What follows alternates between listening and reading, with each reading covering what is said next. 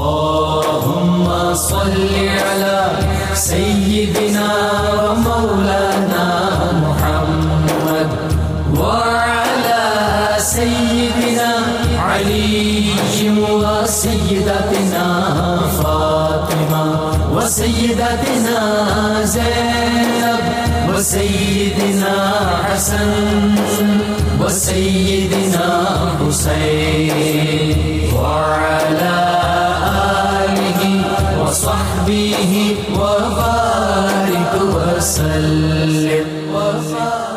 الحمد اللہ رب العالمین والصلاة والسلام علی سید الانبیاء والمرسلین اللہم صلی علی سیدنا و مولانا محمد وعلى آله واصحابه وبارک وسلم وصلی علیہ.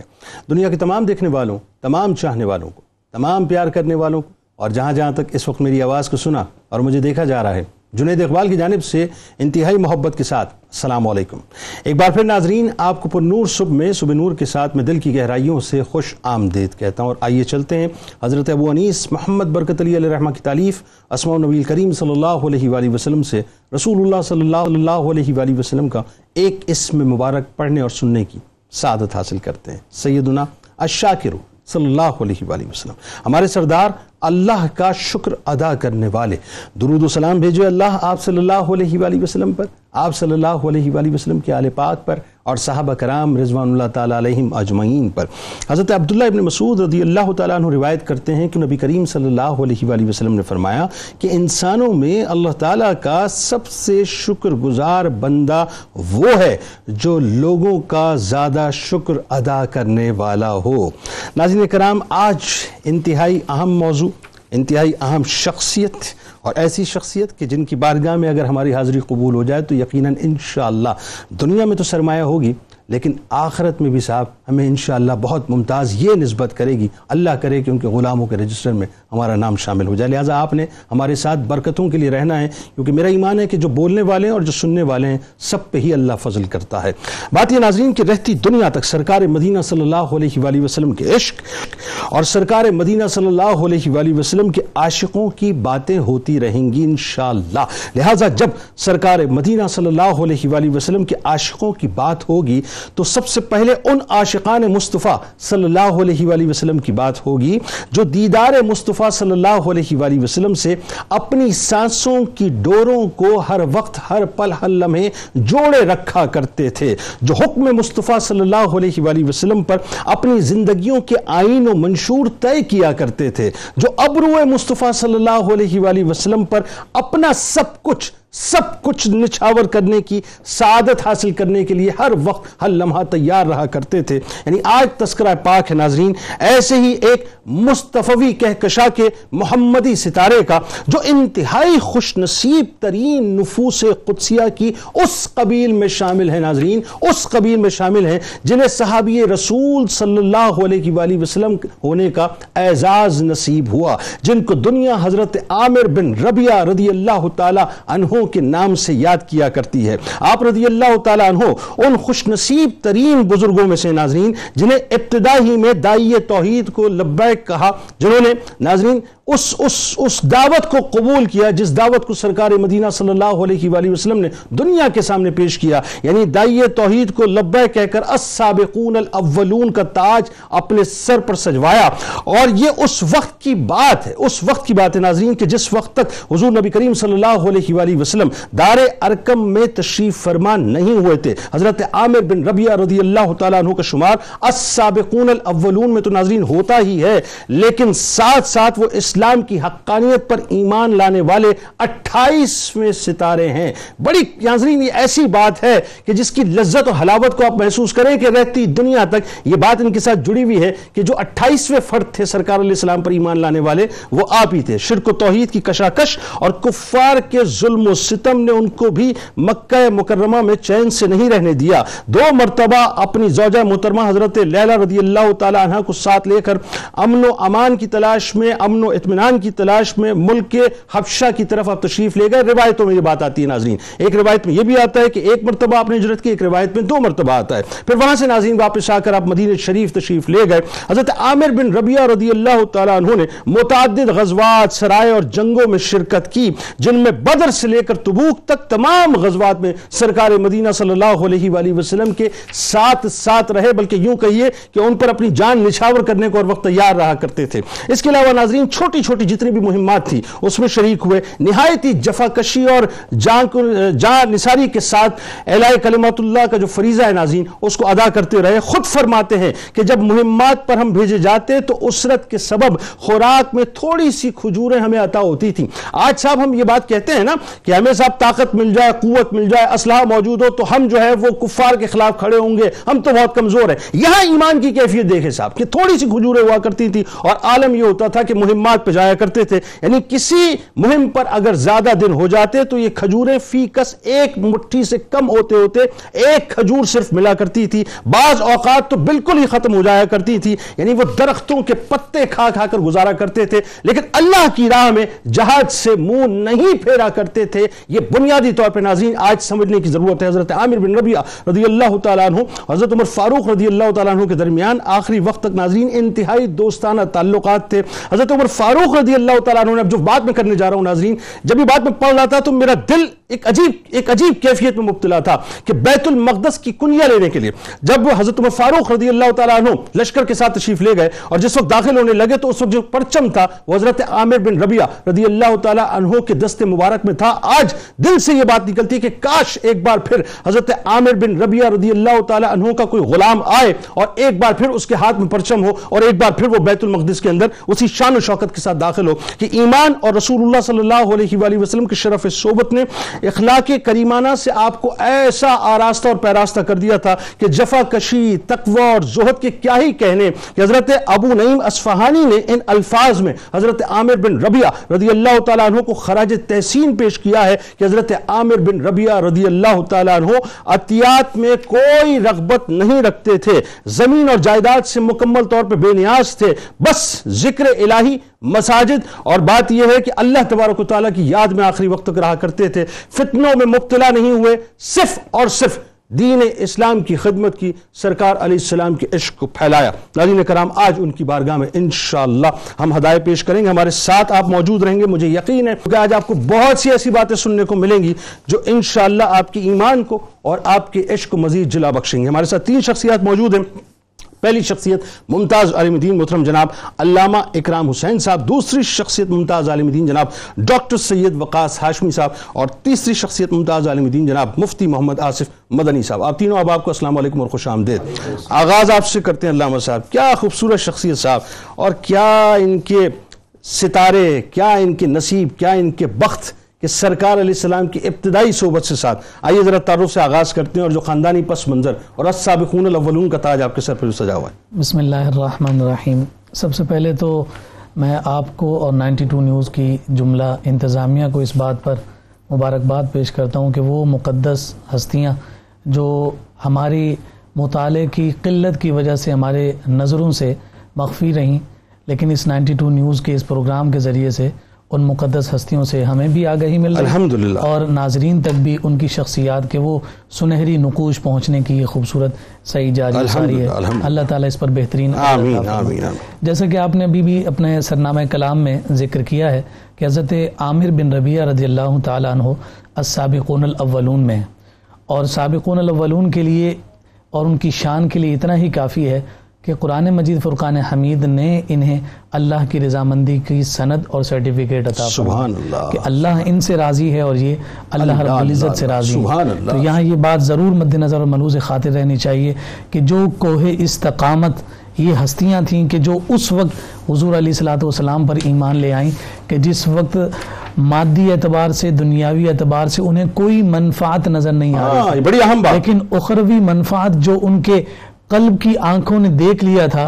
تو پھر ہمیں نظر آتا ہے کہ بلال حبشی بھی اپنی جلد اور اپنی جو ان کی چربی ہے اسے بجھا کر اس کے ذریعے سے۔ انگاروں کو ٹھنڈا کرتے ہوئے بھی۔ ان کی زبان پر اللہ کی وحدانیت کا اعلان ہے۔ یہ سابقون الاولون کی شان عظمت اور ہے اللہ یہی حضرت خباب رضی اللہ تعالیٰ عنہ کا بالکل، معاملہ اللہ۔ حضرت عامر بن ربیہ رضی اللہ تعالی عنہ کی جب ہم نسب کے اعتبار سے بات کرتے ہیں تو یہ انس بن وائل کی اولاد میں سے کہلاتے ہیں ٹھیک اسی وجہ سے انہیں انزی بھی کہا جاتا ہے۔ اچھا ٹھیک اس کے ساتھ ساتھ یہ بنو ادی کے عبد العزا کے بیٹے تھے۔ ٹھیک ہے۔ اچھا جب بنو ادی کی ہم بات کرتے ہیں تو اس نسبت سے یہ ادوی بھی کہلاتے ہیں۔ اچھا ہے۔ انزی ادوی۔ لیکن پھر قبول اسلام کے بعد ان کے نام کے ساتھ جو نسبت لگی ہے وہ بدری لگی۔ آہا۔ تو وہ بدری بھی لگی مصطفی بھی لگی سبحان اللہ۔ ہاں، محمدی بھی لگی کیا بات تو وہ بدری جو نسبت انہیں حاصل ہوئی وہ بھی یقیناً ان کا ایک خاصہ ہے جو اللہ۔ رب العزت نے انہیں عطا فرمایا سبحان یہاں میں یہ بات بھی عرض کرنا چاہتا ہوں کہ چونکہ ابتدائے اسلام سے بھی قبل زمانہ جاہلیت میں جب لے پالک بچوں کا تصور تھا ہاں۔ گود لے لینے کا معاملہ تھا تو وہاں ہم یہ دیکھتے ہیں کہ یہ بنو ادی کے افراد کا جو تعلق اور حلیف ہونا تھا وہ حضرت عمر کے والد کے ساتھ تھا جناب خطاب کے ساتھ۔ اب یہاں میں یہ بات نظر آتی ہے کہ باہمی اتنی محبت ہو گئی تھی کہ عامر بن ربیہ کو گویا کہ خطاب نے گود لے لیا تھا اور اسی وجہ سے اس محبت کے سبب سے انہیں عامر بن ربیہ کی بجائے عامر بن خطاب کہا یعنی منہ بولے بیٹے کا منہ۔ بولے بیٹے کا۔ تصور قائم۔ ہو گیا تھا۔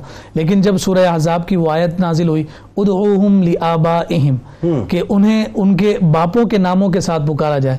پھر دوبارہ سے اپنے والد ربیہ کے نام کے ساتھ موسوم کرتے ہوئے پکارے جانے لگے اور اب بھی انہیں عامر بن ربیعہ کہا جاتا ہے۔ اچھا ایک کمال بات جو میں بھی ابتدا میں بات کر رہا تھا ظاہر ہے وقت کم ہوتا ہے لیکن اس لذت کو میں چاہتا ہوں ذرا لوگوں کو محسوس کروائیں۔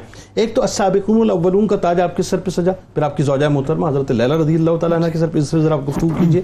پلس ساتھ ساتھ اٹھائیسواں نمبر آپ کا دار ارکم میں بھی پہنچے نہیں۔ تو کیا کیا کیف و سرور ہوگا؟ دیکھیے یہ اعلان نبوت کا پانچواں سال تھا کہ جس وقت حضرت ارقم بن نبی الرقم حضور کی خدمت میں حاضر ہوئے جی۔ تھے کہا تھا یا رسول اللہ میرا گھر ایسی جگہ ہے کہ جہاں پر دشمنوں کی زیادہ نظر نہیں پڑتی، تو آپ ایسا کریں کہ وہیں جامعہ بنا لیجیے، وہیں انسٹیٹیوٹ بنا لیجیے، اور وہیں پر ہم جو ہے اسلام کے نور سے اپنے آپ کو فیضیاب کریں گے۔ تو اس دار ارقم کے منعقد ہونے سے پہلے، اس کے انعقاد سے پہلے نبی رحمت صلی اللہ علیہ وآلہ وسلم پر یہ عظیم ہستی ایمان لے کر آئے ہیں، اور ان کا نمبر اٹھائیسواں ہے۔ اور ساتھ ساتھ یہ بات بھی میں عرض کروں ضمن کہ آپ کی جو زوجہ محترمہ ہے لیلہ بنت حسمہ رضی اللہ تعالی عنہا۔ یہ نہ صرف ابتدائے اسلام میں سے شامل کی جاتی ہیں بلکہ ساتھ ساتھ مدینت المنورہ ہجرت کرنے والی عورتوں میں سب سے پہلی عورت اللہ اکبر۔ تو یہ دونوں جو ہستیاں ہیں یعنی شوہر اور ان کی زوجہ ابتدا ہی سے حضور نبی رحمت صلی اللہ علیہ وآلہ وسلم کے حسن کے اسیر ہو چکے ہیں۔ اللہ اکبر۔ یہاں ایک بات راویوں نے اور سیرت نگاروں نے ذکر کی ہے کہ یہ جو ابتدائے اسلام کے جو مسلمان ہیں آخر یہ جلدی ایمان کیوں لے کر آئے؟ ہاں۔ جبکہ ان سے بڑے بڑے ذکر فہم و فراست والے افراد بعد میں ایمان لے کر آئے لیکن یہ پہلے کیوں لے کر آئے؟ ہر ایک کے ساتھ کوئی نہ کوئی تاریخ جڑی ہوئی ہے۔ تو ان کے حوالے سے بھی یہ ذکر کیا جاتا ہے کہ ایک مواحد ہیں حضرت زید بن امر بن نفیل۔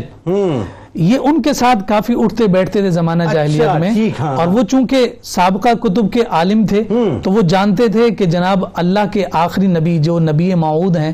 وہ آنے والے ہیں۔ اور وہ انہیں بتاتے رہتے تھے کہ وہ بنو اسماعیل میں سے ہوں گے عبد المطلب کے پوتے ہوں گے ہاں۔ وہ ان قریب آنے والے ہیں ہاں۔ میری عمر کافی زیادہ ہو گئی ہے مجھے لگتا ہے کہ میں ان کی زیارت نہیں کر سکوں گا۔ لیکن یہ بات ضرور یاد رکھنا کہ اگر تمہیں وہ نصیب ہو جائیں وہ عظیم ہستی تمہارا مقدر اور نصیب ہو جائیں تو تم انہیں میرا سلام ضرور سبحان اللہ۔ اور میں اگر زندہ رہا تو میں ایمان بھی لاؤں گا پھر اس کے بعد جب آپ ایمان لے کر آئے حضرت عامر بن ربیہ رضی اللہ تعالیٰ عنہ تو انہوں نے نبی رحمت صلی اللہ علیہ وسلم کی خدمت میں وہ پیغام پہنچایا۔ اور پیغام پہنچاتے ہوئے سلام پیش کیا۔ تو نبی رحمت صلی اللہ علیہ وآلہ وسلم اس پر مسکرا دیے اور آقا کائنات صلی اللہ علیہ وآلہ وسلم نے زید بن عمر بن نفیل کے لیے دعا کی اور ساتھ ساتھ وہ عالم الغیب ذات کی جانب سے غیب کا علم حاصل کرنے والے۔ نبی سبحان اللہ، رحمت سبحان۔ احوال جب ذکر فرما رہے ہاں۔ ہیں تو فرما رہے ہیں کہ میں انہیں جنت میں یعنی زید بن عمر کو ہاں۔ جنت میں ناز و انداز کے ساتھ چلتے ہوئے دیکھ رہا ہوں سبحان اللہ اچھا یہ ہاں، ابتدا اسلام کے اعتبار سے یہ ساری تفصیل بالکل اچھا اس میں ایک بات جو بڑی کمال ہے وہ یہ ہے کہ آپ یہ دیکھیے کہ یہ قدرت کا ایک انتظام ہے کہ قدرت جس کو چاہتی ہے غلامی مصطفیٰ صلی اللہ علیہ وآلہ وسلم کا پٹا اس کے گلے میں ڈال دیتی ہے صحیح صاحب اور اس میں کمال یہ ہے کہ ان کو بھی بالکل ایسا محسوس ہو رہا ہے کہ قدرت یہ چاہتی ہے کہ بس غلامی رسول کا پٹھا پہن لیں اپنے گلے میں۔ اچھا اب جیسے ہی غلامی رسول میں ظاہر ہے آپ داخل ہوئے، تو جو راہ دین اسلام کی راہ جسے ہم کہتے ہیں، اس میں جو تکالیف آپ نے اٹھائیں خاص طور پہ جو ہجرتوں کے معاملات ہیں، وہ ذرا بیان بسم اللہ الرحمن الرحیم۔ اللہم صلی وسلم وبارک علی سیدنا و مولانا محمد وعلا علیہ وآل بیتہ واصحابہ اجمعین۔ یقیناً یہ وہ گروہ ہے، یہ وہ مقدس گروہ ہے کہ جنہوں نے اس زمانے میں اس دور میں اس عہد میں نبی علیہ الصلاۃ والسلام کی تصدیق کی کہ جب ظاہری طور پر کسی بھی قسم کی منفعت نظر نہیں آ رہی تھی۔ ظلم سہے تکلیف سہی اپنے گھر بار کو چھوڑا اپنے مال کو چھوڑا اپنے کاروبار کو چھوڑا اپنے خاندان کو چھوڑا۔ دنیاوی اعتبار سے دیکھا جائے تو کون سا دکھ کون سی تکلیف ہے جو اس گروہ اس مقدس گروہ نے نہیں اٹھایا؟ اور ابتدائی دور ہے۔ اور بالکل ابتدائی دور ہے کوئی فائدہ نہیں ہے۔ ہاں۔ اب ایسے بظاہر کوئی فائدہ نہیں ہے۔ ویسے تو ظاہر دیکھنے والی نگاہ دیکھ رہی تھی اس میں فائدے ہی فائدے ہیں۔ وہ تو اپنی جگہ پر ہے لیکن میں دنیاوی مت میں ہاں، نظر سے بات کر رہا ہوں کہ قطع نظر آخرت کی قطع نظر نہیں کیا جا سکتا لیکن ظاہری اسباب تو کچھ بھی نظر نہیں آ بالکل ٹھیک۔ لیکن اس کے باوجود ان لوگوں نے اپنی جان مال سے نبی علیہ والسلام کی خدمت کی۔ اللہ تبارک و تعالیٰ نے ان کے فضائل بیان کیے ہیں۔ اور اگر یہ مقدس گروہ یہ قربانیاں نہ دیتا تو آج اسلام اس طرح خوشبودار طریقے سے ہمارے پاس موجود نہ درست، ہوتا۔ درست۔ قرآن مجید فرقان حمید نے ایک جگہ پہ ارشاد فرمایا والذین حاجروا فی اللہ من بعد ما ظلموا لنبوئنہم فی الدنیا حسنا والاجر الاخرت اکبر لو کانوا یعلمون۔ کہ اللہ رب العزت کی راہ میں اپنے گھر بار چھوڑے مظلوم ہو کر ضرور ہم انہیں دنیا میں اچھی جگہ دیں گے۔ اللہ۔ اور بے شک آخرت کا ثواب بہت بڑا ہے کس طرح لوگ جانتے ہیں۔ اللہ یہ ہجرت کرنے والوں کے لیے۔ اب یہ ہجرت کرنے والوں کے لیے خاص سورہ نحل میں اللہ تبارک و تعالی نے ارشاد فرمایا ہے کہ والذین حاجروا فی اللہ جنہوں نے اللہ۔ کی راہ میں اپنے گھر اللہ اللہ۔ اللہ سبحان جنید بھائی آپ بتائیے کہ حضرت عامر بن ربیہ رضی اللہ تعالیٰ عنہ اٹھائیسویں مسلمان ہیں۔ ہاں۔ اور رسول اللہ صلی اللہ علیہ وسلم کے دین کی خاطر تکلیفیں برداشت کر رہے انہوں نے جب یہ ارشاد فرمایا کاش کہ تم حبشہ کی طرف ہجرت کر جاؤ۔ تو یہ حضرت عامر بن ربیہ رضی اللہ تعالیٰ عنہ اپنا وطن چھوڑ رہے ہیں اپنا گھر بار چھوڑ رہے ہیں اپنا کاروبار چھوڑ رہے ہیں۔ حضرت عمر کی محبتیں چھوڑ رہے ہیں۔ حضرت عمر کی جس کو حمایت حاصل ہو کس کی جرت ہے اس کی طرف میلی آنکھ سے دیکھ سکے؟ ہی ہی۔ حضرت عامر رضی اللہ تعالیٰ عنہ حضور کی خوشنودی کے لیے حبشہ کی طرف ہجرت کر رہے ہیں۔ ہوں۔ اور جب حبشہ کی طرف ہجرت کر رہے ہیں یہ وہی قافلہ ہے جو حضرت عثمان بن مضعون رضی اللہ تعالیٰ عنہ کی قیادت قیادت میں جا رہا ہے۔ اچھا ایک قطع کلام کی معذرت یہاں ایک اور بات کی وضاحت ہونی چاہیے۔ اس وقت تک حضرت عمر فاروق رضی اللہ تعالیٰ عنہ ایمان نہیں لائے تھے۔ کمال یہ کہ ہاں، آپ ایک دوسرے پر جان نچھاور کرتے ہاں، تھے یہ- لیکن جیسے عشق مصطفیٰ میں ڈلے صلی اللہ علیہ وسلم آپ نے اس دوستی کو جو ہے وہ خیر آباد کہا اور سرکار علیہ السلام کی غلامی میں لگ گئے۔ بالکل آپ نے درست کہا۔ میں اسی نقطے کی طرف آ رہا تھا کہ یہ بات قابل غور اور قابل توجہ ہے کہ جس وقت آپ ہجرت کے لیے جا رہے ہیں اس وقت تک حضرت عمر ایمان لے کر نہیں آئے۔ آپ کی زوجہ لیلا فرماتی ہیں کہ میں اونٹ پر جب سوار ہوئی تو حضرت عمر آ گئے۔ جی۔ اچھا حضرت عمر آ گئے تو انہوں نے پوچھا کہاں جا رہی ہو؟ تو میں نے کہا کہ تم نے ہمیں دین میں بہت ستایا ہے۔ لہٰذا ہم اللہ کی وسیع ترین زمین کی طرف جا رہے ہیں۔ اب ہم کسی اور زمین میں جائیں گے اور وہاں جا کے اپنے دین پر عمل کریں گے۔ اللہ اکبر۔ تو حضرت عمر فاروق رضی اللہ تعالیٰ عنہ ابھی مسلمان نہیں مسلمان لائے نہیں ہاں۔ ہیں۔ اپنے ایمان کا اعلان نہیں کیا ہے۔ آپ کیا فرماتے ہیں؟ فرماتے ہیں چلو اللہ تمہارے ساتھ رہے گا. ہاں۔ یہ نرم لہجہ دیکھ کر کے آپ تھوڑا سا چونکی ہاں۔ جب حضرت عامر بن ربیہ آئے تو ان سے کہا کہ آج عمر آئے تھے تمہیں تو پتہ ہے وہ اتنے سخت ہیں۔ لیکن آج انہوں نے مجھے سوال جواب میں جب یہ جملہ کہا کہ اللہ تمہارے ساتھ رہے تو مجھے لگتا ہے کچھ دل میں نرمی ہے۔ حضرت عامر بن ربیہ نے کہا تمہارا کیا خیال ہے؟ کیا وہ ایمان لے آئیں گے؟ کہا ہاں میری توقع ہے کہ وہ ایمان لے آئیں گے۔ یہ پہلی چوٹ تھی۔ ہاں یہ پہلی چوٹ آپ یہ سمجھ لیں کہ حضرت لیلا کا یہ گویا ایک طریقے سے کرامت ہے کہ آپ نے توقع کا اظہار کیا اور اللہ رب العزت نے وہ توقع بعد میں اللہ اور کیسی کیسی سبحان۔ اللہ۔ اچھا اب یہ مصائب ہیں کہ آپ نے ہجرت کی حبشہ کی طرف پھر کیا ہوا یہ بتائیے؟ اچھا اب ہجرت کی طرف حبشہ کی طرف جب ہجرت کر لی ہجرت کر کے وہاں پہنچے ہیں تو وہاں پہنچنے کے بعد خبر ملی کہ بھئی مکے کے اندر جو ہے فضا اب بہتر ہو چکی ہے۔ ٹھیک ہے۔ اچھا وہ تکلیف نہیں رہی۔ یہ سن کر کے آپ واپس روانہ ہوئے۔ کہ وہاں لوگ ایمان لے کے وہاں لوگ ایمان لے۔ جیسے آپ نے انٹرو میں ایک بات کہی نا کہ ایک روایت وہ بھی ہے۔ تو اس روایت کے حوالے سے ہم کہتے ہیں کہ جناب یہ تشریف لائے مکے۔ لیکن جب یہاں پہنچے نہیں تھے مکے کے اندر داخل نہیں ہوئے پہلے ہی انہیں خبر مل گئی کہ یہ سب جھوٹی مطلب افواہ آپ کو۔ لگا کہ ریومر تھی آپ کو پتہ چل گیا۔ ہاں تو ٹھیک ہے۔ چنانچہ آپ نے پھر وہاں سے واپسی ایک روایت یہ کہ واپسی ہجرت کی ایک۔ روایت یہ کہ کسی مشرق سے پناہ لے کر کے اس کے پاس رہے۔ آئے ہائے ہائے اب اس کے بعد پھر جب مدینہ منورہ کے لیے ہجرت ہوئی ہے جی۔ تو حضرت عامر بن ربیہ رضی اللہ تعالیٰ عنہ مدینہ منورہ ہجرت کر کے گئے۔ تو اس طریقے سے ہم انہیں ذل ہجرتین بھی کہہ سکتے ہیں ہاں دو ہجرت ذات الحجرتین بھی آپ کو کہا جاتا ہے اسی اچھا یہ ابتدائی ہجرت کرنے والوں میں سے ہیں ابتدائی ہجرت کرنے والوں میں سے بھی ہیں پھر مدینہ منورہ ہجرت کرنے والوں میں سے بھی ہیں اور پھر مدینہ ہجرت کر کے جب گئے ہیں یہ ہجرت کرنا بھی جنید بھائی کوئی آسان بات نہیں ہے۔ میں سر ایک جملہ عرض کروں آپ سے اور اس پہ ذرا سا آپ کامنٹ فرمائیے پھر آگے بڑھتے ہیں کہ آج کسی کو یہ کہا جائے کہ آپ اپنی سٹی شفٹ کر دیں وہ سمجھتا ہے کہ قیامت سغرا بپا ہو گئی کیسے ہوگا؟ بچوں کی ایجوکیشن ہے کاروبار ہے جاب ہے مسائل ہیں مطلب انسان انٹیگ ہوتا ہے زمین کے ساتھ۔ اس ہی کے لیے ایک بہت بڑا کام ہوتا ہے کہ جی ایک شہر سے دوسرے شہر میں منتقل ہونا۔ کجا اس کے کہ اس وقت سب کچھ چھوڑ کر اور قربان کر کے منتقل ہونا بہت- اتنی بڑی بات بہت یعنی کہ سمجھنے والی بات ہے کہ ایک بہت بڑی قربانی ہے اور پھر مزے کی بات یہ ہے کہ اتنی عظیم ترین قربانیاں دینے والا یہ گروہ ہے۔ اس کی فضائل اور مناقب کو جس طریقے سے قرآن مجید نے اعزاز دیا ہے ہاں۔ یہ قرآن مجید فرقان حمید نے ان کی قربانیوں کو اعزاز دیا ہے۔ قرآن میں ذکر کیا گیا ہے کہ جب آپ نماز پڑھ رہے ہیں تو اللہ رب العزت کی توحید رسالت قیامت کے ساتھ ساتھ ان کے فضائل کو بھی ذکر کر رہے ہیں۔ اللہ۔ یہاں تک کہ ایک روایت مجھے ذہن میں آ رہی ہے کہ جب جنت کے دروازے پر یہ پہنچیں گے ہاں۔ خاص طور پر ان کی بات کروں سابقون الاولون کی۔ ہاں۔ تو جنت کے دروازے خازن۔ ہاں خازن جو ہے جو دروازے پہ داروغہ کھڑا ہے یا خازن جو ہے وہ پوچھے گا ان سے کہ بھائی تمہارا حساب کتاب ہو گیا؟ کہ تم جنت کے دروازے پر آ گئے۔ ہاں۔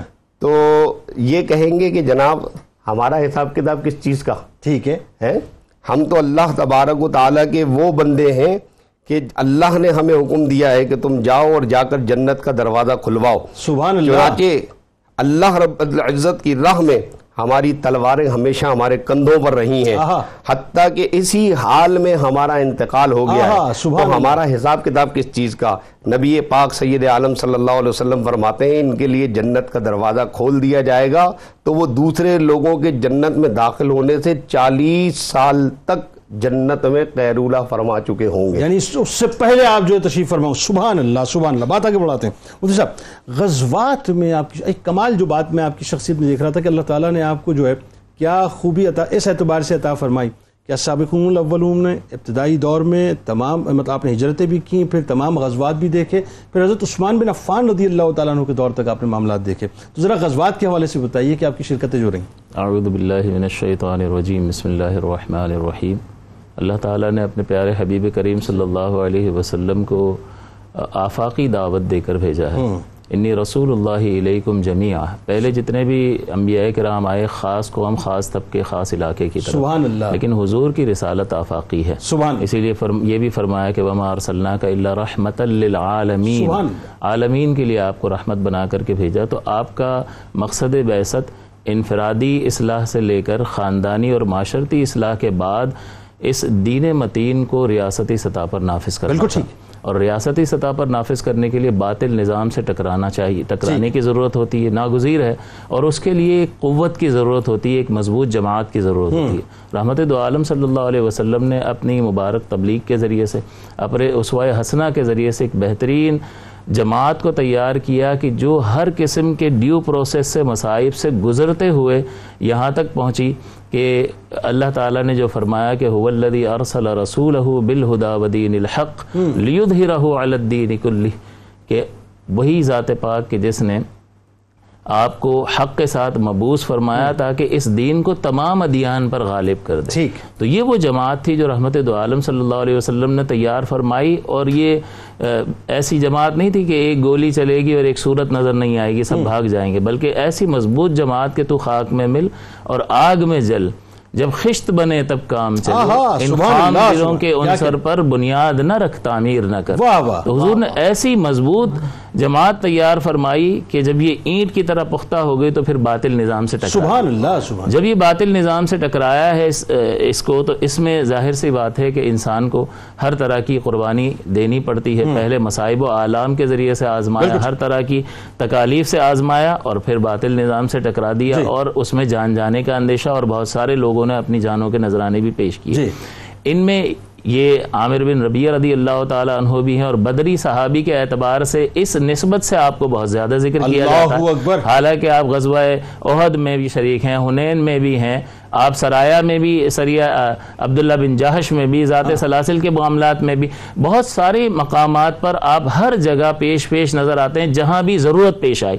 جہاں ضرورت پیش آئی جماعت کی تیاری کے سلسلے میں تو ابتدائی طور پر اسلام قبول کر کے جماعت کے ساتھ مضبوطی کا سبب بن رہے۔ ہیں جہاں اسلام یہ دعوت دے رہا ہے کہ آؤ اب جانوں کا نذرانہ پیش کر پیش کر کے اللہ کے دین کو غالب کرو تو اس میں بھی پیش پیش نظر آ رہا ہے اللہ۔ یہی وجہ ہے کہ اللہ تعالیٰ نے فرمایا کہ الذین آمنوا وجاہدوا آمنوا وہاجروا وجاہدوا فی سبیل اللہ. اللہ۔ باموالہم وانفسہم اعظم درجتا عند اللہ واولئک هم الفائزون. کہ وہ لوگ جو ایمان لائے ہجرت کی اور اپنے جانوں اور اپنے مالوں کے ساتھ اللہ کی راہ میں جہاد کیا تو یہ بظاہر وہ جہاد ہے جسے ہم جنگ کا نام دیتے ہیں اور اس کے علاوہ اپنے نفس کے خلاف جہاد ہے۔ شیطان کے خلاف جہاد ہے۔ تو ہر اعتبار سے ایک کامل شخصیت عامر بن ربیہ کی۔ اور اللہ تعالیٰ ان کے بارے میں فرماتا ہے ایسے لوگوں کے بارے میں کہ اللہ کے نزدیک ان کا عظیم ترین درجہ ہے۔ اور یہی کامیاب لوگ ہیں۔ ہر ایک کامیاب ہونا چاہتا ہے لیکن وہ اپنے اعتبار سے معیارات قائم کیے ہوئے ہیں لیکن اللہ تعالیٰ جنہیں کامیاب قرار دیتا ہے یہ وہ لوگ ہیں۔ اچھا بدریت کا تاج بھی سجا جس کے لیے قرآن جو ہے وہ تفصیل سے بیان کرتا جی ہے بالکل۔ بدری۔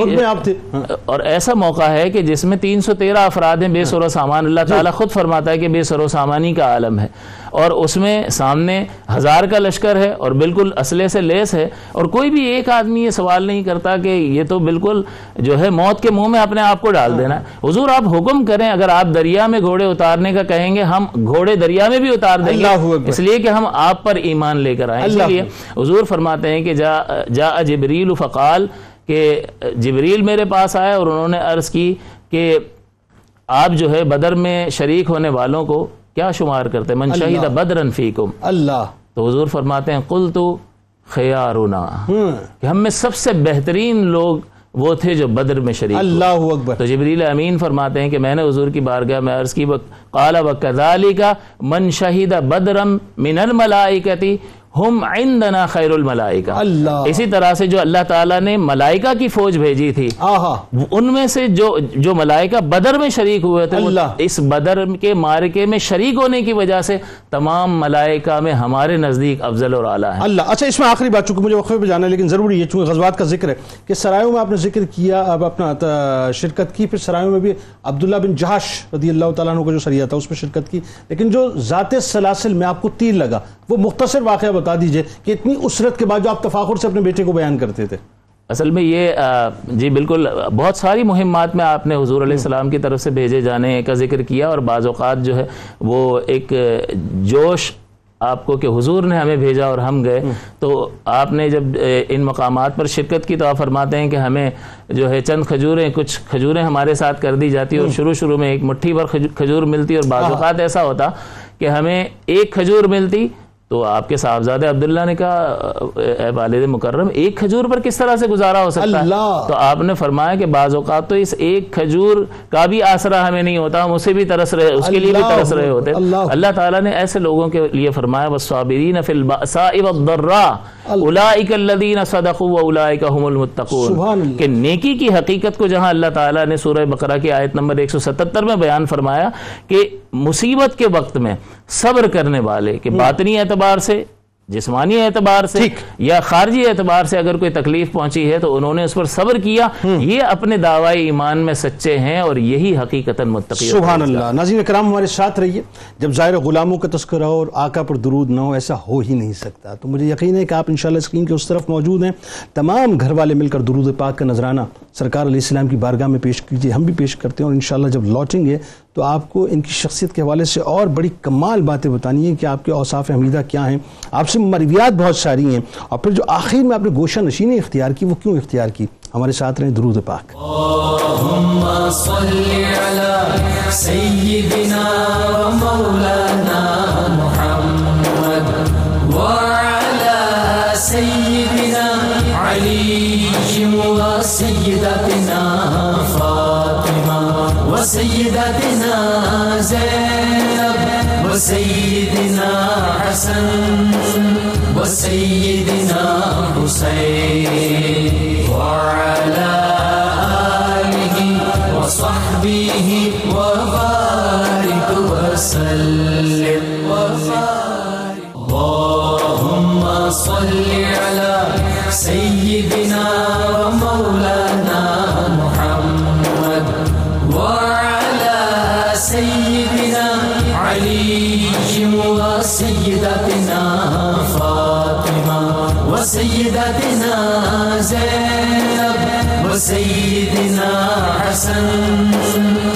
وسيدنا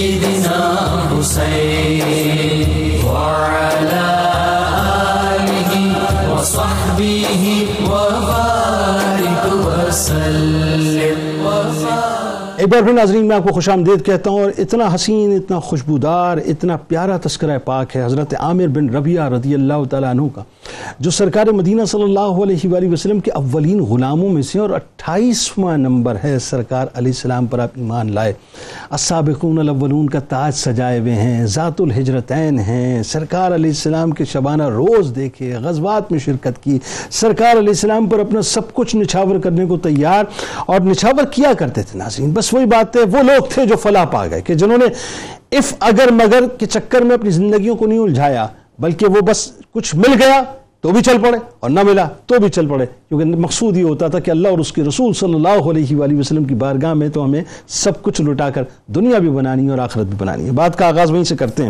آپ سے مرویات جو ہیں وہ ذرا بیان کیجیے لوگوں کو کیا خوبصورت حسین مرویات ہیں۔ بسم اللہ الرحمن الرحیم۔ دیکھیے حضرت عامر بن ربیہ رضی اللہ تعالیٰ عنہ کی جیسے ہم شخصیت پر نظر کر رہے ہیں تو ہمیں نظر آتا ہے کہ اللہ رب العزت نے انہیں عمر بھی طویل عطا فرمائی ہے ابتداء اسلام میں ایمان لے کر آئے حضور کا پورا دور دیکھا پھر حضرت سیدنا صدیق اکبر کے ساتھ رہے جناب عمر فاروق رضی اللہ تعالیٰ عنہ کے ساتھ مستقل رہے۔ پھر آپ کا وصال جو ہے وہ حضرت سیدنا عثمان غنی رضی اللہ تعالیٰ عنہ کے دور میں ثابت ہے۔ یعنی آپ طویل العمر ہیں۔ اور پھر ان لوگوں میں شمار کیے جاتے ہیں کہ جنہوں نے کثرت کے ساتھ حضور علیہ صلاۃ والسلام کی صحبت اور آقا کائنات صلی اللہ علیہ وسلم کی مجلس کو اختیار فرمایا۔ سبحان اللہ سبحان کبھی کبھی ہمارے ذہن میں یہ بات آتی ہے کہ بھائی جو سب سے زیادہ قریب رہا ہوگا تو اس کی مرویات بھی اتنی زیادہ ہونی چاہیے۔ ہاں۔ لیکن یہ اس کے بالکل ہمیں کبھی کبھار برعکس بھی نظر آتا ہے۔ بالکل ٹھیک ہے۔ چونکہ ہر صحابی کا اپنا اپنا مزاج تھا وہ اپنے احتیاط اور محتاط رویے کی بنیاد پر کسی بات کو روایت کرنے میں بہت زیادہ حساس ہوا کرتے بلکہ یوں کہیے اس میں ایک جملہ شاید میں خیال اور بھی اضافہ شاید ہو جائے۔ اس میں کہ سرکار علی- یہ سرکار علیہ السلام کی بات تھی کہ انہوں نے جن سے چاہا جیسا چاہا اور جس انداز جی سے چاہا کام کیا۔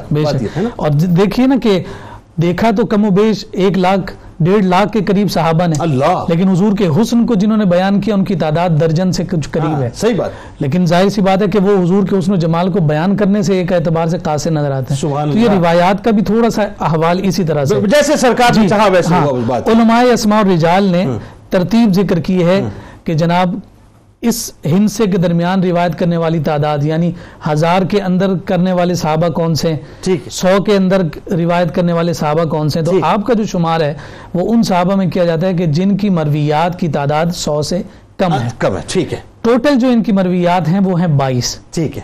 لیکن اس میں ہمیں بہت خوبصورت احادیث نظر آتی ہاں، ہیں آپ نے۔ روایت کی ہیں۔ انہوں نے براہ راست حضور سے بھی روایت کیا۔ سبحان اللہ۔ جناب ابو بکر رضی اللہ تعالیٰ عنہ سے بھی روایت کیا۔ اور حضرت عمر فاروق رضی اللہ تعالیٰ عنہ سے بھی آپ روایت کرتے ہوئے سبحان اللہ۔ پھر یہ لڑی جب آگے چلتی ہے ہاں۔ تو ان سے۔ حضرت عبداللہ بن عمر نے روایت کیا۔ حضرت عبداللہ بن زبیر نے روایت کیا۔ حضرت ابو امامہ بن سہل رضی اللہ تعالیٰ عنہ نے۔ روایت کیا ہاں۔ اور ان کے بیٹے حضرت عبداللہ بن عامر رضی اللہ تعالیٰ عنہما نے بھی روایت کیا تو یہ۔ تسلسل اس طرح لڑی میں پرویا ہوا میں نظر آتا ہے اچھا وہ جو مرویات ہیں ان میں سے چند ایک کا میں تذکرہ۔ کرتا ہوں سب سے پہلی یعنی نفل نماز کا جواز سواری کے اوپر جو حدیث جس سے استدلال کیا جاتا ہے اس کو روایت کرنے والے حضرت عامر بن ربیہ رضی اللہ تعالیٰ عنہ۔ یہ حدیث مبارکہ بخاری شریف میں موجود ہے اور مسلم میں ہے یعنی متفق علیہ حدیث ہے کہ حضرت عامر رضی اللہ تعالیٰ عنہ بیان کرتے ہیں کہ میں نے رسول اکرم صلی اللہ علیہ وآلہ وسلم کو دیکھا کہ آپ اونٹنی پر بیٹھے سر کے اشارے سے نوافل پڑھ رہے تھے۔ جدھر کو سواری جاتی آپ کا رخ ادھر ہی ہوتا۔ لیکن ساتھ فرمایا فرض نمازیں آپ اس طرح ادا نہ فرماتے تھے۔ اچھا ٹھیک ہے۔ اور پھر اسی پر ہی اسی موضوع پر ایک اور روایت آپ نے ذکر کی کہ اونٹنی کا یہ سفر جس پر آپ نے کجاوے پر بیٹھ کر نفل ادا کیے وہ وقت رات کا وقت تھا۔ اچھا اب اس میں ایک بات چونکہ ظاہر یہ سوال یہ بات آ گئی تو ایک ایک سوال میرے ذہن میں آ گیا۔ میں بڑا فریکوینٹ ٹریول کرتا ہوں۔ ظاہر ہے لاہور شوز کرتا ہوں پھر کراچی پہ کراچی پہ لاہور۔ یہ سلسلہ میرا ظاہر ہے آپ کو ہر ہفتے رہتا ہے۔ میں نے بہت سے لوگوں کو دیکھا جو جہاز کے اندر جو ہے نماز ادا کرتے ہیں فرائض ادا کر دیتے ہیں۔ مغرب کا وقت ہوتا ہے یا ویسے مت۔ تو کیا یہ فرض ادا ہو سکتے ہیں دیکھیے ہاں فرائض کے حوالے سے یہ ذکر کیا گیا کہ اگر وقت نکل رہا ہو ہاں۔ تو ادا کر لی جائے لیکن احتیاطاً اسے بعد میں دہرایا جائے لیا جائے، آپ کا اچھا۔ تحویل قبلہ کا معاملہ جو ہے وہ احتیاط کی بنیاد پر قائم رہے۔ پھر اس کے بعد دوسری چیز۔ مسلمانوں کو اور دین اسلام نے انسان کو اور زندہ انسان کو تو تکریم دی ہی ہے نا۔ لیکن یہ دین مردہ کی کتنی تکریم کرتا ہے ان مرویات سے پتہ چلتا ہے۔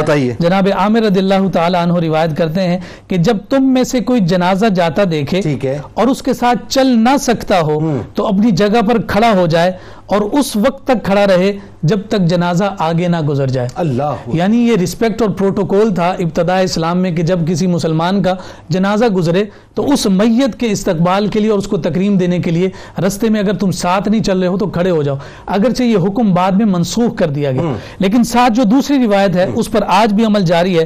فرمایا جو اس جنازے کے ساتھ جائے اور چلتے ہوئے وہ قبرستان پہنچ جائے۔ فرمایا اس وقت تک نہ بیٹھے جب تک زمین پر اس جنازے کو رکھ نہ دیا جائے۔ اللہ۔ یعنی جنازہ ابھی تک ہاتھوں پر ہو اور آپ تھکے ہارے جا کر بیٹھ جائیں۔ فرمایا نہیں یہ اس جنازے کی تکریم کے خلاف ہے۔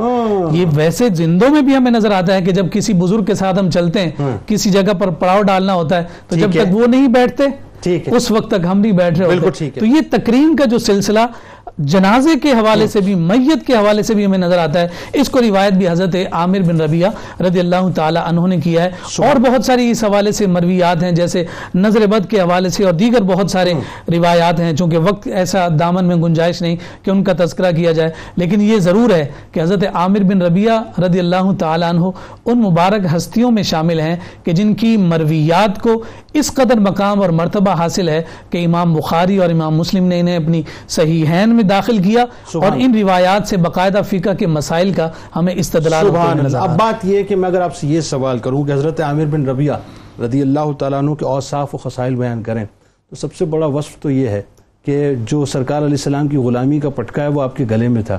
آئیے ذرا بتائیے لوگوں کو کہ کیا آپ کے اوصاف تھے کیا خسائل تھے؟ بالکل اس میں کوئی شک نہیں۔ پاک دامنی کی زندگی بسر کی بے نیازی کا یہ عالم ہے کہ کبھی کسی کی طرف نگاہ اٹھا کے نہیں دیکھتے کسی شے کی طرف نگاہ اٹھا کے نہیں دیکھتے۔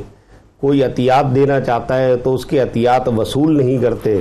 جو کچھ ہے اسی پر توکل کرتے ہیں اسی پہ قناعت کرتے ہیں اور اسی میں خوش ہیں۔ اللہ۔ جیسے کہ وہ روایت ابھی ذکر کی گئی کہ اپنے بیٹے کو فخر و مباحات کرتے ہوئے بتا رہے ہیں کہ ہم حضور سید عالم صلی اللہ علیہ وسلم کے کہنے پر جب جہاد میں جاتے تھے تو ایسا نہیں کہ کوئی ہم بہت زیادہ سامان ہوتا تھا اسلحہ ہوتا تھا بلکہ بے سر و سامانی کا یہ عالم ہوتا تھا کہ ہمارے پاس کھانے کے لیے کھجور بھی نہیں ہوتی تھی۔ لیکن پھر بھی ہم پورے ذوق شوق لگن اور خالص نیت کے ساتھ جاتے تھے۔ اچھا یہ جو وصف ہے مجھے ذرا اس پہ تھوڑا سا رکیے میں چاہتا ہوں آپ کلام فرمائیں۔ یہ جو وصف ہے اللہ پر توکل کرنا اور ظاہری اسباب پہ توکل نہ کرنا۔ اگر اس کا کمپیریزن آج کے دور سے میں کروں پوری امت مسلمہ ظاہری اسباب کے چکر میں لگی ہوئی ہے کہ ہمارے پاس طاقت آ جائے قوت آ جائے اسلحہ آ جائے معاشی طور پہ مضبوط ہو جائیں تو ہم جو ہے وہ کفار کے خلاف کھڑے ہوں گے۔ لیکن یہاں تو صورتحال بالکل مختلف ہے ایک مٹھی۔ کھجور ہے یا ایک کھجور ہے یا کھجور نہیں ہے لیکن کام وہی کرنا ہے جو اللہ اور اس کے رسول کے مشن کا ہے۔ کھانا تو اپنی جگہ رہا تلوار نہیں ہے ہاتھ میں لڑنے کے لیے۔ ہاں۔ حضرت عکاشہ بن محسن رضی اللہ تعالیٰ نے حضور کے پاس آ رہے ہیں بدر کا موقع ہے بھئی تلوار نہیں ہے۔ حضور نے ایک ایک ٹہنی جو ہے نا وہ دے دی۔ ٹھیک ہے۔ یہ ٹہنی لے کر یہ نہیں کہہ رہے کہ یا رسول اللہ سامنے تلواریں میں ٹہنی لے کے کیا کروں گا؟ اب اندازہ لگائیے حضور پر ایمان کس کیفیت کا ہے؟ وہ ٹہنی لے کر ہی میدان جہاد میں کود پڑے۔ اور دنیا دیکھ رہی ہے کہ ٹہنی تلواریں توڑ رہی ہے۔ اللہ اور۔ کتنے کافروں کو واصل جہنم کر رہی ہے۔ تو بہرحال جو حضرت عامر بن ربیہ رضی اللہ تعالیٰ عنہ کا ایک خاص وصف ہے وہ ہے قناعت۔ کہ اگر کوئی عطیات دے بھی رہا ہے نا تو اس کے عطیات وصول نہیں کرتے کہتے ہیں کسی رئیس نے انہیں ایک قطع زمین دینا چاہا۔ تو آپ نے صاف منع کر دیا۔ اللہ۔ اور نہ صرف منع کر دیا بلکہ آپ ان کی نیت کے خالص ہونے کو اس طرح اندازہ لگائیں کہ اسے قرآن پڑھ کے سنا رہے ہیں۔ اللہ، وہ کیا؟ اللہ رب العزت نے ارشاد فرمایا اقترب للناس حسابهم وهم في غفلت معرضون کہ لوگوں کے حساب کا وقت قریب آ گیا ہے اور وہ غفلت سے منہ موڑے ہوئے اللہ اللہ۔ اب آپ اندازہ لگائیے۔ یہ نہیں کہ کیا کہتے ہیں آج تو معذ اللہ کہنا چاہیے کہ ہماری کیفیت یہ ہے کہ ہم اسباب ہوں گے تو نماز پڑھیں گے۔ مسجد میں اے سی ہوگا نماز پڑھنے کے لیے وہ مسجد تلاش کرتے ہیں جہاں اے سی لگا ہاں بالکل ٹھیک ہے۔ بغیر اے سی والی مسجد میں ہم جاتے ہی نہیں۔ ہاں، ہاں۔ تو ہمارا تو یہ حال ہے اور ان لوگوں نے دین ہم تک پہنچانے کے لیے جو قربانیاں دی ہیں یہ دین جو آج چمنستان مہک رہا ہے یہ بڑی تکالیف سے ہم تک آیا ہے۔ حضرت عمر فاروق رضی اللہ تعالیٰ عنہ کا ایک واقعہ بڑا مشہور ہے۔ کہ آپ مہاجر صحابہ کرام کو ان سابقون الاولون کو اپنے دور خلافت میں کچھ عطیہ دینا چاہتے ٹھیک ہے۔ تو یہ لوگ نہیں لیا کرتے ٹھیک ہے۔ تو منع کر دیتے۔ ٹھیک ہے۔ حضرت عمر فاروق رضی اللہ تعالیٰ عنہ کس طرح فہمائش فرماتے؟ آپ کہتے تھے کہ دیکھو قرآن مجید میں اللہ نے ارشاد فرمایا لَنُبَوِّئَنَّهُمْ فِي الدُّنْيَا حَسَنًا یہ اللہ نے فرمایا کہ ہم ضرور انہیں دنیا میں اچھی جگہ دیں گے۔ میں نہیں دے رہا۔ عمر کچھ نہیں دے رہا۔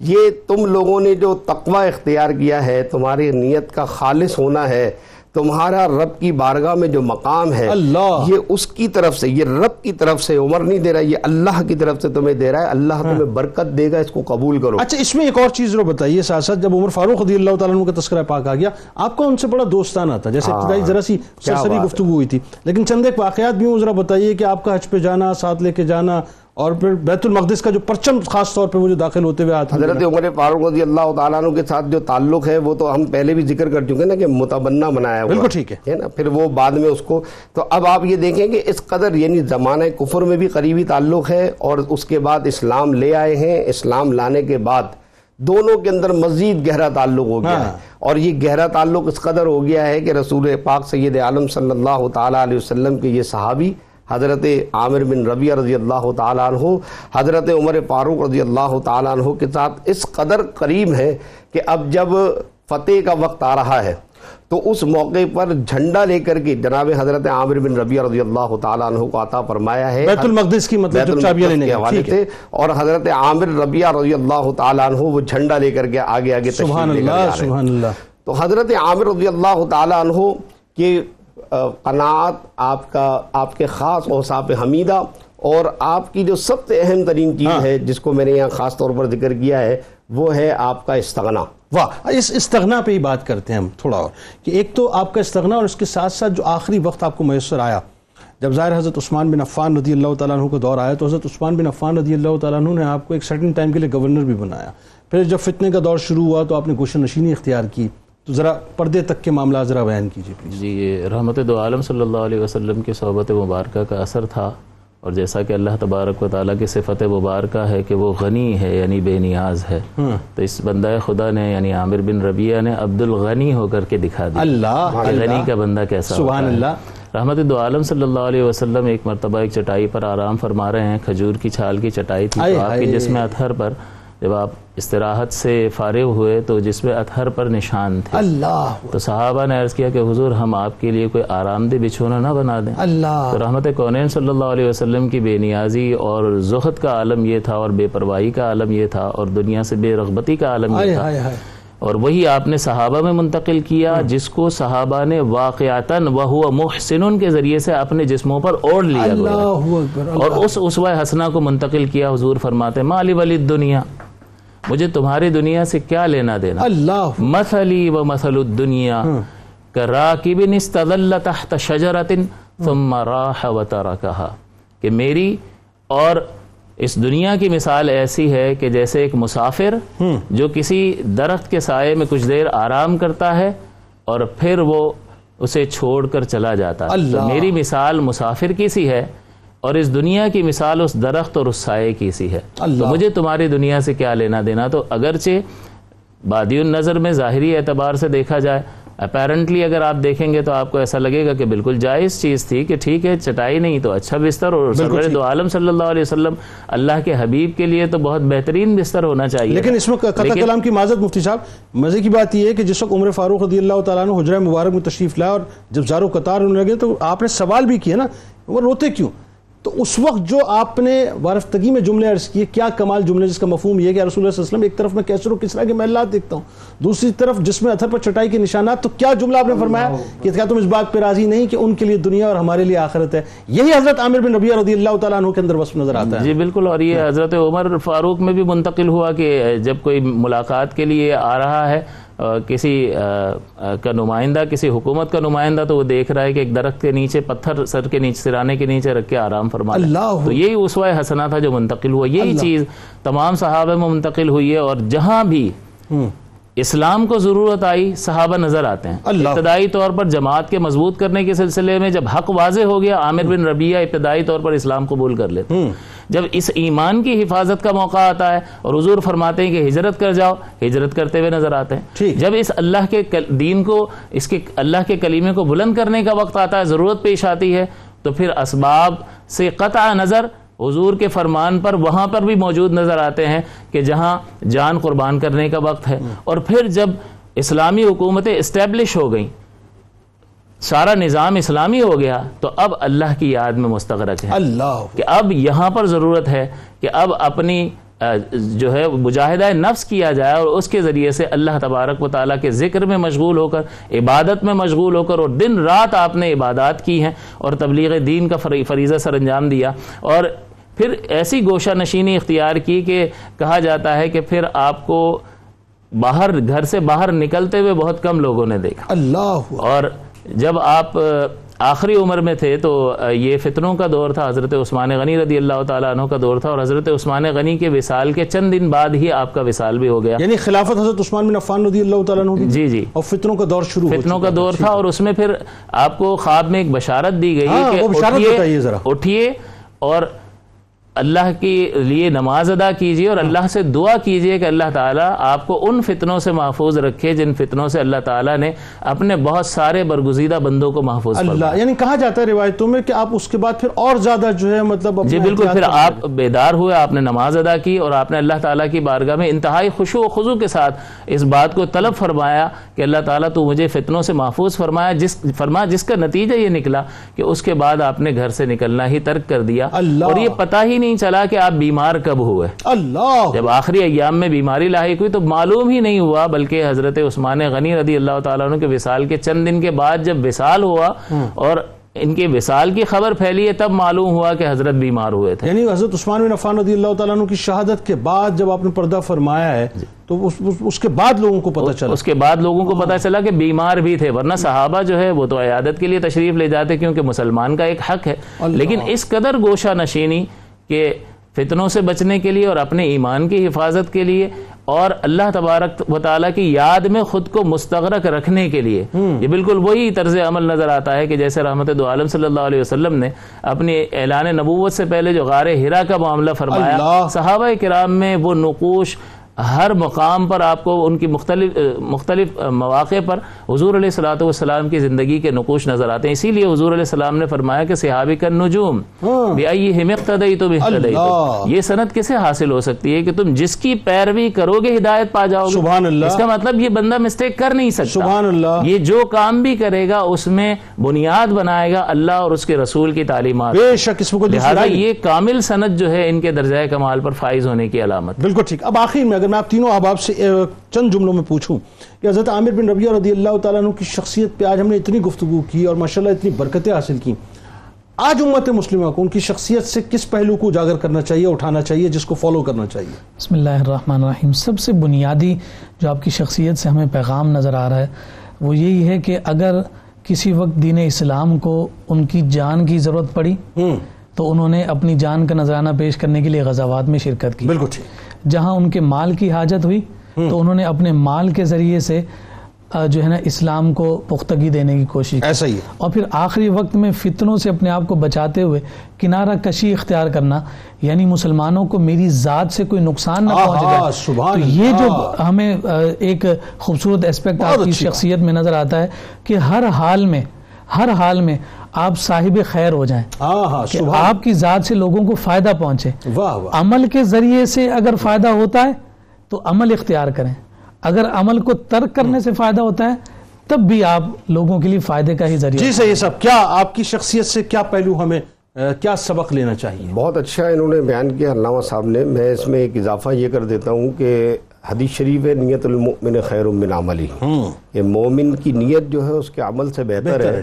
حضرت عامر بن ربیع رضی اللہ تعالیٰ عنہ کی پوری زندگی کو اگر آپ مطالعہ کریں تو آپ یہ دیکھیں نامود و نمائش نم- نام و نمود اور نمائش اور ریاکاری اور اپنی خود نمائی کہیں نظر نہیں آتی۔ اللہ۔ ہر وقت ہر لہجہ اگر میدان جہاد میں بھی ہے تو حضور کی نگاہ کے لیے۔ اور اگر عزلت نشینی ہے تو بھی حضور کی رضا کے لیے ہے۔ ہر جگہ اللہ کی رضا چاہیے۔ بالکل ٹھیک۔ آخر میں مفتی صاحب جی کیا پیغام دینا چاہیں گے حضرت عامر بن ربیعہ رضی اللہ تعالیٰ عنہ کی شخصیت؟ وہ کسی شاعر نے کہا ہے کہ منحصر مرنے پہ ہو جس کی امید۔ نا امیدی اس کی دیکھا چاہیے۔ ہائے۔ یعنی یہ شہادت کے جذبے سے شرشار ہو کر میدان عمل میں اترتے تھے اور مرنا ان کی امید ہوتا تھا۔ تو جو مرنے کے لیے اس طرح سے تیار و آمادہ ہو اور اسے اللہ کی ذات پاک پر اس طرح کامل یقین ہو کہ اس کے بعد ایک ایسی حیات جاویدانی عطا ہونی ہے کہ جس کی جس کا کوئی اختتام ہی نہیں ہے۔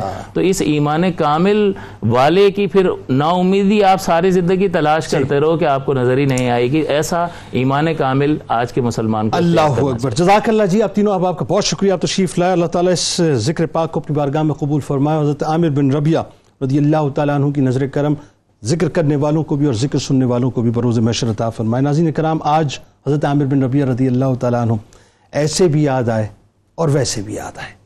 ایسے تو یوں یاد آئے کہ آپ کا تذکرہ پاک تھا اور ویسے یوں یوں یاد آئے جو میں نے ابتدا میں بات کہی تھی کہ کاش کوئی حضرت عمر فاروق رضی اللہ تعالیٰ عنہ کا غلام اٹھے۔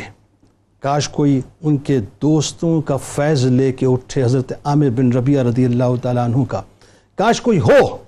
جو ایک بار پھر ہمیں اس دور کی یاد دلائے کہ ایک بار پھر لشکر چلے اور کاش کوئی ہو جو عامر بن ربیہ رضی اللہ تعالیٰ عنہ کی غلامی کا توق اپنے گلے میں ڈالا ہوا ہو، جس کے ہاتھ میں وہ پرچم ہو جسے ہم اسلام کا پرچم کہتے ہیں، اور کاش کوئی ہو جو ایک بار پھر بیت المقدس کے اندر اسی جاؤ حشمت کے ساتھ، اسی اسی اسی تفاخر کے ساتھ، کیونکہ فخر تو اللہ اور اس کے رسول کی ذات پر ہے نا۔ تو اسی اسی تمکنت کے ساتھ داخل ہو، جن تمکنت کے ساتھ جس تمکنت کے ساتھ وہ داخل ہوئے تھے۔ کاش کوئی ایسا ہو، کاش کوئی ایسا ہو جو صلاح الدین ایوبی رحمۃ اللہ علیہ کی ہمیں یاد دلائے۔ آج بہت یاد آئے۔ حضرت عامر بن ربیہ رضی اللہ تعالیٰ عنہ، کیونکہ آج امت مسلمہ اگر مگر کے چکر میں الجھی ہوئی ہے۔ اور بس یوں کہہ لیجیے کہ ہم بہت زیادہ جو ہیں معذرت خانہ رویہ اختیار کیے ہوئے ہیں، لیکن ایک کام ضرور ہم کر سکتے ہیں اور وہ کام ہمیں کرتے رہنا چاہیے۔ اور وہ کام یہ ہے کہ جو وہ کر رہے ہیں، وہ کرتے رہیں۔ اللہ تعالیٰ انہیں ہدایت دے، لیکن جو ہمیں کرنا چاہیے وہ کیا ہے؟ کہ جتنے بھی یہودی اور اسرائیلی پروڈکٹس ہیں آپ کے گھروں سے، نکال باہر کیجیے صاحب۔ صرف پاکستانی پروڈکٹس کا استعمال کیجیے۔ دیکھیے ہم میں اتنی طاقت تو نہیں کہ پرچم لے کے حضرت عامر بن ربیہ رضی اللہ تعالیٰ عنہ کی طرح بیت المقدس میں داخل ہو، لیکن اتنی طاقت تو ہم اپنے تئیں رکھتے ہیں کہ ان پروڈکٹس کو نکال کے باہر کریں۔ اور اس ریونیو کو ان تک نہ جانے دیں کہ وہ ریونیو ہمارے خلاف ایک بار پھر جنگوں میں استعمال ہو۔ تو بہرحال یہ کام ضرور کرتے رہیں۔ باقی اللہ پہ چھوڑیں، اللہ تعالیٰ انشاءاللہ ہمیں مضبوط کرے گا۔ وہی بات ہے کہ ہم پارٹنرز ان پیس بننا چاہتے ہیں۔ طارق خان صاحب نے کہا لیکن پارٹنرز ان کانفلکٹ نہیں بننا چاہتے۔ اللہ کرے کہ پوری دنیا کے اندر امن قائم ہو۔ کتاب و شفا کی جانب چلتے ہیں، نظر بد کا علاج۔ اگر کسی بچے یا بڑے کو کسی کی نظر لگ جائے تو اللہ تبارک و تعالیٰ کا اس میں مبارک یا برو سات بار پڑھ کر دم کریں۔ انشاءاللہ نظر کا اثر ختم ہو جائے گا۔ حضرت علی کرم اللہ وجہ الکریم کا قول مبارک ہے کہ رات کے طویل سجدے انسان کو اللہ تعالیٰ کا قرب دیتے ہیں اور دوزک کے عذاب سے نجات دلاتے ہیں۔ روزنامہ 92 نیوز میں حضرت عامر ربیہ رضی اللہ تعالیٰ عنہ کے حوالے سے جو کہ بدری صحابی ہیں، آپ ایک حسین سا مضمون پڑھ سکتے ہیں اور ضرور پڑھیے گا اور اپنے بچوں کو بھی ضرور پڑھائیے گا۔ ٹویٹر پہ ہمیں ضرور فالو کیجیے فیس بک پیج کو ضرور لائک کیجیے، یوٹیوب چینل کو ضرور سبسکرائب کر کے بیل آئیکن کو ضرور کلک کر دیجیے گا۔ آپ وہاں موجود ہیں ہم یہاں موجود ہیں، مل کے نعرہ لگاتے ہیں۔ اس دعا، اس امید، اس یقین کے ساتھ کہ لا یؤمن احدکم حتی اکون احب الیہ من والدہ و ولدہ والناس اجمعین۔ اللہ تعالیٰ آپ کا ہمارا ہم سب کا حامی و ناصر ہو۔ پاکستان کا مطلب کیا؟ لا الہ الا اللہ محمد رسول اللہ صلی اللہ علیہ وآلہ وسلم۔ اللهم صل على سيدنا ومولانا محمد وعلى سيدنا علي وسيدتنا وہ زینب وہ سیدنا حسن وہ سیدنا حسین.